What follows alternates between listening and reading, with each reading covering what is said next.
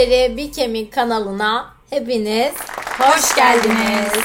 Bir önceki yayınımızda intermittent fasting'i size anlatmıştık. Olumlu olumsuz yönlerinden bahsetmiştik. Şimdi fasting ile ilgili sıkça sorulan sorulardan başlayacağız. Ee, önce kim soracak? Evet, Pınar. ben başlayayım o zaman. Haydi sana. başla. Haydi sor.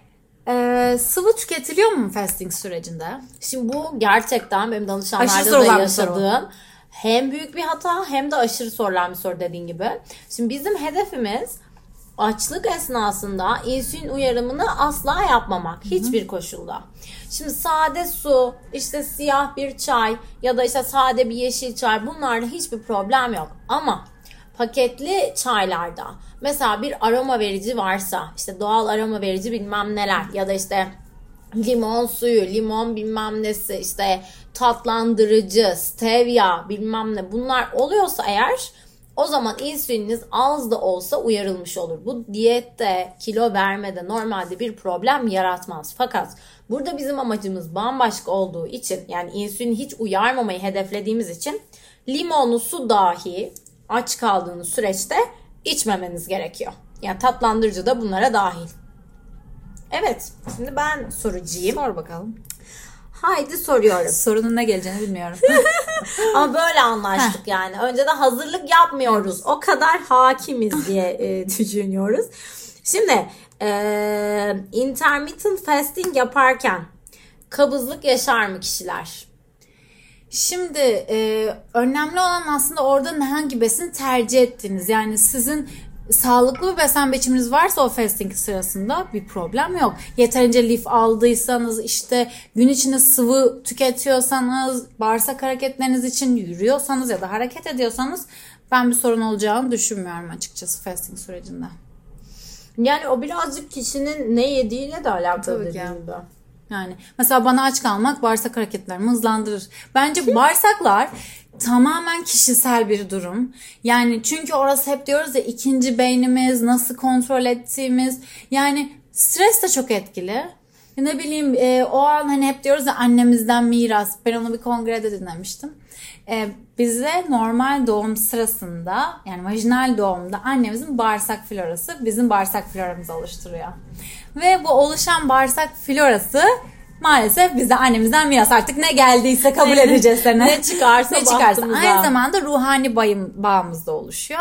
Yani bağırsakların hem tabii ki fizyolojik bir etkisi var hem de psikolojik altyapısı da var. Varsa zaten sadece beslenmeyle Tabii de ki, sınırlandıramayız. tabii ki. Şimdi sen sürekli 8'de tuvalete gidiyorsundur sabah ve işe gidiyorsundur. Servis seni yarım saat erken almaya başlar ve o hafta gerçekten tuvalet alışkanlıklarında ciddi sıkıntılar yaşanır. Yani bunu önlemek mümkün değil. Hani o yüzden sadece fasting mi kabızlık yapar? Hayır. Hayır tabii ki. O zaman yeni soru geliyor. Haydi gönder gelsin. Ee, bu süreçte, fasting sürecinde suplemanlar yani besin takviyeleri, gıda takviyeleri alınmalı mı?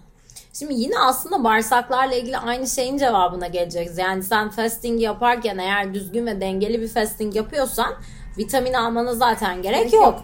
Ama e, işte bir yaşam düzenini devam ettirebilmek için supleman takviyesi doktor tarafından önerildiyse ve kesin kez alman gerekiyorsa o zaman onu o tokluk e, penceresinde almak lazım. Çünkü yağda eminen vitaminleri o ADK'yı eğer e, açken alındığında emiliminde ciddi yavaşlamalar olabilir.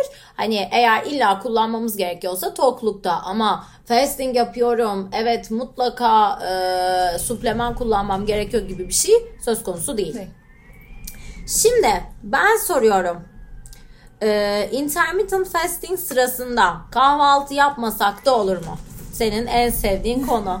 Hep bana geliyor bu sorular nedense. Şimdi şöyle zaten fasting'i saat kaçta başladınız tamamen sizin o belirlediğiniz rutinle alakalı. Kahvaltı yaparak da başlayabilirsiniz. Öğle yemeği yaparak da başlayabilirsiniz. O yüzden de hani kahvaltı olmazsa olmaz bir durum değil. Özellikle de fasting'de. Hatta insanlar genelde zaten geç kahvaltı yaparak başlıyorlar fastinglerine. Bana göre fast, zaten kahvaltını da ister peynir ekmekle kahvaltı yaparsın. Klasik Türk kahvaltısı. ister yulaf yaparsın, ister çorba içersin ya da istersen direkt sebze yemeği, ana yemekle başlarsın. Aynen direkt ana yemekle Hadi de başlayabilirsin. beyaz yakalılar bazen Aynen. yaptıklarında öyle yapıyorlar. Aynen öyle. O zaman yeni soru gelsin. Bekliyoruz. E, fasting kas kaybına yol açar mı? Ya şimdi e, açlık deyince herkes kas kaybından çok korkuyor. Fakat açlık ne kadar e, ciddi bir katabolik süreçse de eğer kişi uzun zamandır bunu yapıyorsa ve vücudu bunu adapteyse çünkü vücut çok kolay adaptasyon sağlıyor. O zaman e, bu uzun süreli açlıklarda yapılan sporlar kişide kas kaybına neden olmaz. Ama çok ani e, uzun gelişen bir açlıkta yapılan egzersiz gerçekten e, kas kaybına neden olur. Ben mesela e, yani benim yemeğim fasting yapmasam da işte akşam 7'de bitiyor örneğin. E, benim sporum saat 7.30'da başlıyor. Yani bir 12 saatlik aç karnına yapıyorum. Ama e, kişi kendini burada tokken spor yapması daha iyi oluyorsa, daha enerjik ve daha iyi hissediyorsa o zaman açken spor yapmaya da zorlamaması lazım kendini. Tabii doğru yok. Ama yiyip yani tıka basa doyup da onun üstüne zaten spor yapmak en azından sindirim Tabii. süresi ayrılmalı Tabii. zaten. Direkt yemeğin üstüne de yapmayı hiçbir zaman önermiyoruz. Yoğun egzersizlerde. Peki hazır egzersizden bahsetmişken mesela fasting yaparken egzersizi hangi e, saatler içinde konumlandırmalıyız? Ya aslında yani burada gene kişinin yaşam şekliyle ilişkili atıyorum sabah egzersiz yapmaya müsait ya da zamanı vardır. Sabah yapabilir. Yani orada benim için aslında şöyle tanımlarım insanlara ben egzersizi. Ara öğünden sonra ana öğünden öncesi benim için en idealidir. Hatta işte ara öğünden bir, bir yarım saat bir saat sonra egzersiz yapmak. Egzersiz bittikten sonra da bir işte protein karbonhidrattan zengin bir ana öğün yemek en iyisidir. Ama olmayabilir. Rutininiz öyle olmayabilir. Egzersize öyle ulaşamıyor olabilirsiniz. Yani hayat rutininize göre kesinlikle şekillenebilir. O yüzden bununla ilgili bir saat vermem ya da bir süre vermem açıkçası benim bakış açımda doğru olmayacaktır. Evet ben Evet. senden bekliyorum. Benden bekliyorsun. Peki çocukların yapması için uygun mu? Gerçekten hiç uygun değil. Yani e, ergenlerde biz bunu çok görüyoruz. Çünkü çocuk dediğimizde aklımıza hep böyle 10-12 yaşlarındaki gruplar geliyor ama yani o yaşta çocukların çok fazla diyet algıları açık değil ama sosyal medyanın içine de girdikçe bu 14 ila 18 yaş grubu arasında neyi yeni görüyorlarsa veya işte e, gazete küpürlerinde işte sosyal medyada bilmem şu diyeti yaptı zayıfladı su diyeti yaptı şöyle oldu hemen onu denemeye yatkınlıkları oluyor. Hatta bir danışanım e, çok iyi de bir lisede okuyor. Yani bunu da neden altını çiziyorum? Aslında belli bir bilinç kapasitesine de sahip. Hani okuması işte araştırması vesairesi de çok e, iyi olan bir öğrenciydi ben dedi fasting yapacağım ya dedim hani sabah erkenden okula gidiyorsun öğlenin var, akşamın var, ders çalışıyorsun, test çözüyorsun. Bu nereden çıktı fasting? Ama diyor Nazlı abla diyor ben görüyorum herkes öyle kilo veriyordu. Yani çocukların aslında bunu ayrı bir podcast'ta zaten konuşacağız. Hep konuşacağız diye not aldığımız şeylerden biri. Yani bir kere neden zayıflaması gerekiyor ya da zayıflaması gerekiyor mu? Önce çocuğa bunu şey Aynen. yapmak gerekiyor, anlatmak gerekiyor. Eğer gerçekten hayat kalitesini düşürecek, sağlığını düşürecek kadar bir kiloya veya kötü beslenme alışkanlığına sahipse ders rutinini, arkadaşlarıyla ilişkisini, hayat standardını düşürmeyecek bir sistemde ilerlemesi lazım. Şimdi çocuğa fasting yaptırsan nasıl olacak yani bir kere alması gereken makro mikro besinleri alamayacak. Arkadaşları yemek yerken de böyle bakacak. Sosyal olarak bir kere kendini e, iyi hissetmeyecek. Yani yetişkinler için bile zor bir süreçken çocuklar için mümkün değil. Aileleri de bu noktada uyarıyorum. Yani özellikle kız çocuklarında çok yaşanıyor. Ee, ben yemeyeceğim diyor mesela yemek. Neden yemek yemek istemediğini sorgulayın. Çünkü bazen o obsesyonla çok aç olsalar bile yemek yemiyorlar sırf daha çok kilo verecekler diye. Tabii bir de şöyle hani sen de biliyorsun ben çocuklarla çok çalışıyorum yani sevdiğim bir e, danışan profili çocuklar. Artık bu alanda çok daha görmüş oluyorum çocukların ne yaptığını. Yani çocuk beslenmesinde bizim ilk amacımız kilo kayb yani kilo alımını durdurmak gerekiyorsa sabitlemek ve sonra çok çok ihtiyacı varsa kilo kaybettirmek. Çünkü çocuklar zaten büyüme gelişmede yani büyük bir kalori açıkları Tabii. var. Hem de biraz önce mesela kahvaltısı dediğin gibi evet kahvaltı yetişkinler için olmazsa olmaz değil ama çocuklar için özellikle ergenlik çağı vesaire o dönem için çok gerekli ve yeme bozuklukların en çok hortladığı dönem aslında ergenlik. Ergenlik. Çünkü o çevreden baskı, beden algısının oluşması, karşı cinsiyete olan ilginin artması ve oradan gelen tepkiyle birlikte mesela biz okullara, sunumlara gittiğimizde bize en çok şeyden e, söylemi yani şeyi anlatmamızı istiyorlardı. Yeme bozukluğunun üstüne de eğilir misiniz? Yeme bozukluğuna dair de bir şey anlatır mısınız? Çünkü yani sosyal medyada da gördükleri bir haftada işte şu kadar kilo verdim, şuna ulaştım, şu bedene sahip oldum, şu manken şöyle güzel, benim niye öyle bir bedenim yok?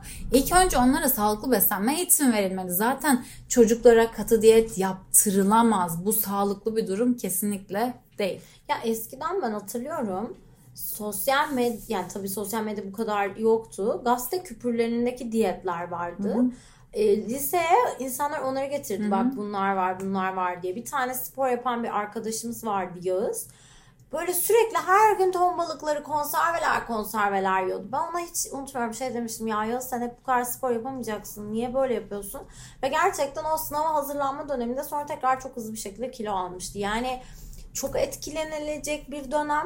Ailenin de biraz hani bu çocuk ne yapıyor, okulda ne yedi, ne uyguluyor biraz onu takip etmek lazım. Ya biraz o fasting'den çıktık ama gerçekten çocukların o an neye özendiği ve ne yapmak istedikleri çok değişebiliyor. Şimdi bir de TikTok'lar falan var. Evet, Ben evet. o mevzu hiç bilmiyorum. Orada bir de işte ben bir günde ne yedim?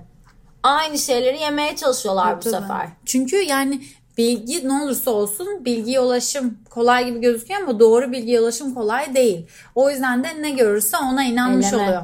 eleme yapmak lazım. Neyse sıkça sorulardan artık sona doğru gelirken ne var sorun? Evet son bir soru geliyor Pınar. Hı, Ee, bu benim sorum olacak. Tamam. Ee, sen hangi bireye mesela bir örnek danışan e, örneği ver öyle kapatalım. Tamam. Hani ben şu kişinin şöyle yaşam tarzı olan bireye gerçekten fasting'e uygun bulabilirim dediğin profil nedir?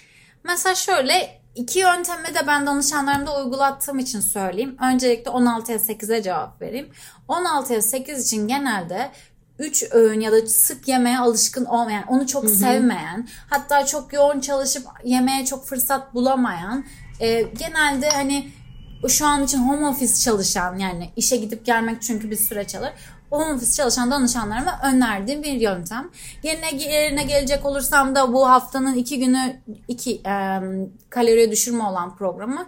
O programda da genelde e, düşüre, kaloriyi düşürebileceğine inandıklarım. Yani Anladım. az yediğinde tolere edebileceğine inandım ve genelde kilo kaybı hedeflediğim danışanlarıma önerdiğim bir yöntem diyebilirim açıkçası.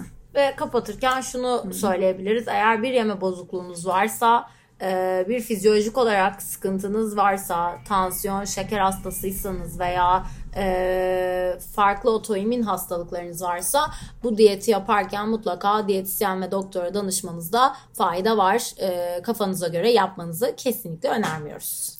O zaman dinlediğiniz için teşekkür ederiz. Bir sonraki yayınımızda görüşmek üzere. Öpüyoruz size. Hoşçakalın.